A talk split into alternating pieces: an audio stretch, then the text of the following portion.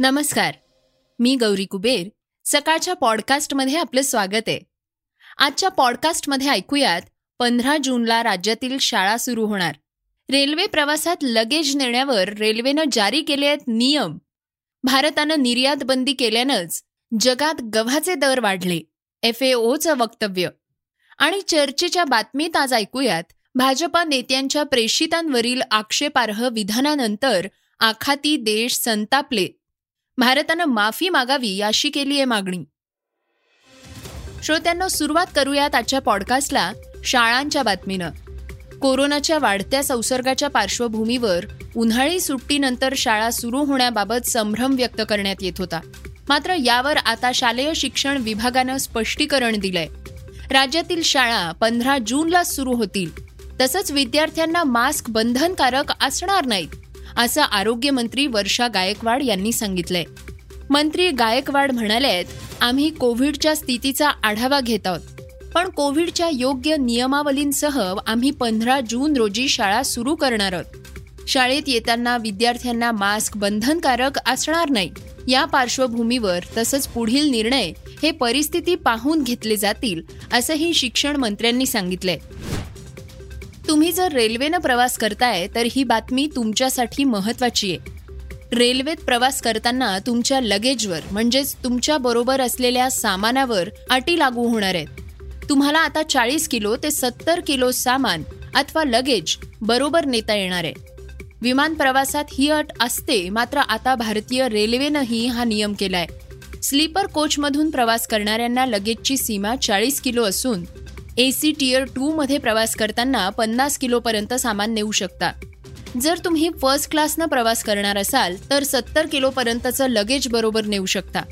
यापेक्षा अधिक लगेज असेल तर दंडात्मक कारवाई केली जाणार आहे. तसंच आय आर सी टीनं ज्या रेल्वे प्रवाशांनी आपलं Aadhaar card I R C टीवर लिंक केलंय अशा प्रवाशांच्या तिकिटाची मर्यादा वाढवली आहे ज्यांना महिन्याला सहा तिकिटांची परवानगी होती आता असे प्रवासी महिन्याला बारा तिकीटं बुक करू शकतील.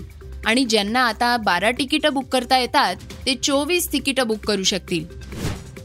रशिया युक्रेन युद्धामुळे आंतरराष्ट्रीय पातळीवर मोठ्या प्रमाणात अन्नधान्याची टंचाई भासवतीये. भारतानं तेरा मेला गव्हाच्या निर्यातीवर बंदी केली आहे त्यानंतर जगभरात गव्हाचे दर गगनाला भिडले आहेत रशिया युक्रेन युद्धामुळे जगभरातील व्यापारावरच परिणाम झालाय. त्यातच भारतानं गव्हाची निर्यात थांबवल्यामुळे जगभरातील गव्हाच्या किमती वाढल्या आहेत.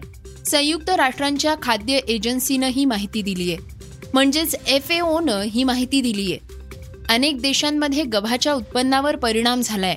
यातच युक्रेन आणि रशियामधील युद्धामुळेही परिणाम झालाय. युक्रेनमध्ये गव्हाचं मोठं उत्पन्न होतं. मात्र आता युद्धाच्या परिस्थितीमुळे तिथंही उत्पन्न प्रचंड घटलंय.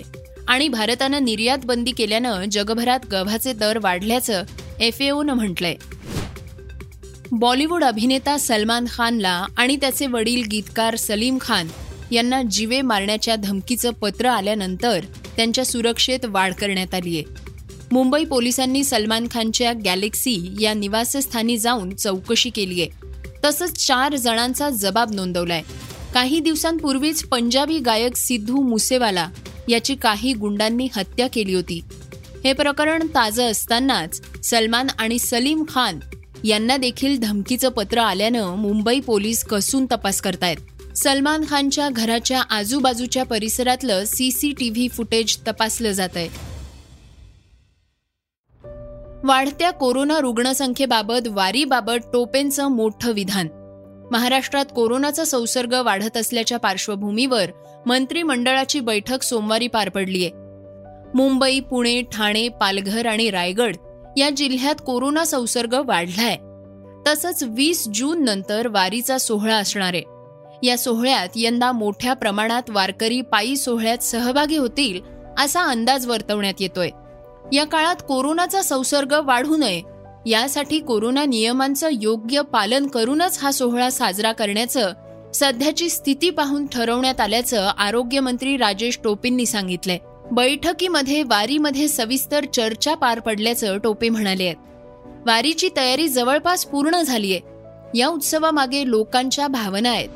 त्यामुळे वारी उत्सव होणार असून कोणत्याही प्रकारचे निर्बंध लावण्याचा विचार नसल्याचंही त्यांनी स्पष्ट केलंय. प्रसिद्ध दिग्दर्शक प्रकाश झा यांच्या आश्रम या मालिकेचा तिसरा भाग प्रदर्शित झालाय आणि प्रेक्षकांकडून कौतुकाचा वर्षाव सुरू झालाय.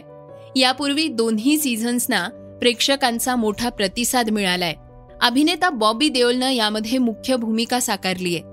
बाबाजी यांची भूमिका साकारताना बॉबी लाईमलाईटमध्ये आलाय. सुरुवातीपासूनच आश्रम ही मालिका वादाच्या भोवऱ्यात सापडली होती. त्याला अनेकांच्या टीकांचा सामना करावा लागत होता. हरियाणामध्ये जेव्हा या मालिकेच्या तिसऱ्या सीझनचं शूटिंग सुरू होतं त्यावेळी मालिकेचे दिग्दर्शक प्रकाश झा यांना मारहाण करण्यात आली होती. सत्य घटनेवर आधारित या मालिकेला भारतातून मोठा प्रतिसाद मिळालाय. तिसऱ्या सीझनमध्ये बाबाजींची भांडाफोड होऊन त्यांची रवानगी जेलमध्ये होणार आहे असं दिसत असतानाच एक वेगळाच ट्विस्ट या मालिकेमध्ये आलाय. त्यामुळे चौथाही सीझन येणार अशा चर्चा सुरू आहेत. मात्र चौथ्या सीझनसाठी बॉबी देओलनं काही अटी टाकल्या आहेत. पंचकुला इथं सुरू असलेल्या खेलो इंडिया युथ गेम्स दोन हजार एकवीस स्पर्धेत महाराष्ट्राची वेट लिफ्टर हर्षदा गरुडेनं पंचेचाळीस किलो वजनी गटात विक्रम रचलाय. औरंगाबादच्या साई केंद्रात प्रशिक्षण घेणाऱ्या हर्षदानं एकशे बावन्न किलो वजन उचललंय. तिनं स्नॅच प्रकारात एकोणसत्तर आणि क्लीन जर्क प्रकारात त्र्याऐंशी किलो वजन उचलून विक्रम रचलाय. तिनं पंचेचाळीस किलो वजनी गटात नवा राष्ट्रीय विक्रम स्थापित केलाय. याचबरोबर औरंगाबाद साई केंद्रातील अजून एका वेट लिफ्टरनं दमदार कामगिरी केलीय. राक्षी रानमाळेनं पंचावन्न किलो वजनी गटात कांस्य पदकाची कमाई केलीय. श्रोत्यांनो आता बातमी प्रेषित पैगंबरांवरील आक्षेपार्ह विधानानंतर आखाती राष्ट्रांच्या आलेल्या प्रतिक्रियांविषयी. भाजपच्या प्रवक्त्या नुपूर शर्मा आणि भाजपचे मीडिया सेलचे दिल्ली प्रमुख नवीन जिंदाल यांनी प्रेषित मोहम्मद पैगंबर बाबत केलेल्या आक्षेपार्ह विधानानंतर अरब राष्ट्रांनी या संदर्भात निषेध व्यक्त केला होता. भारतानं या संदर्भात माफी मागावी अशी मागणी ओमान कुवेत इराण बाहरीन आणि सौदी अरेबिया अशा दहा आखाती राष्ट्रांनी केली आहे.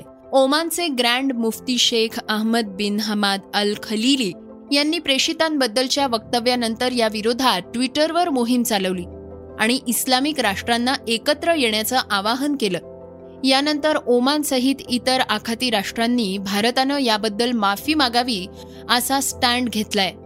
तसंच भारतीय वस्तूंवरही बहिष्काराची मोहीम आखाती राष्ट्रांमध्ये चालवली जाते यानंतर भाजपनं राष्ट्रीय प्रवक्ता नुपूर शर्मा हिला पक्षातून काढून टाकलंय.